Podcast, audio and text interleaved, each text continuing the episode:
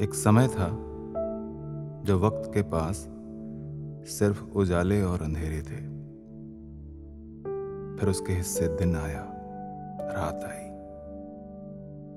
यहाँ तक शायद खामोश ही रहा होगा वो।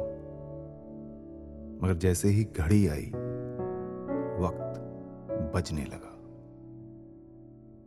इंसान से कुछ ना कुछ कहने लगा छोटी, बड़ी दोनों सुई चलने लगी और इन दोनों सुइयों को चलाने के भ्रम में इंसान सेकंड की सुई सा अनवरत चलने लगा। कुछ इंसानों को लगा, अगर उसने सेकंड्स में दूरियाँ तय नहीं की तो मिनट का मार्ग नहीं खुलेगा। छोटी सुई जितना भी राज्य नहीं मिलेगा।